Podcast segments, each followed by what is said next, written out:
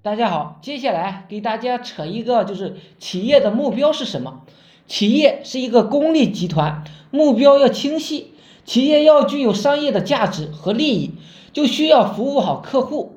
一个企业应该把利润呢保持在一个合理的尺度上，而不是追求利益最大化。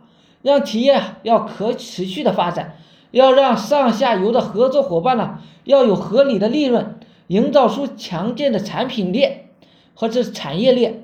商业集团呢，就是要追求商人的社会责任和利益。成功标准呢，就是实现商业的目的。一切的技术、产品、解决方案等都需要转化为商业的成功，才能够产生价值。只有顾客成功，才能够企业成功。顾客的利益啊，也就是企业生存的发展的一个根本利益。要顾及客户的满意度啊，来衡量一切。公司啊，要实现可持续的发展。根本上就是要满足客户的需求。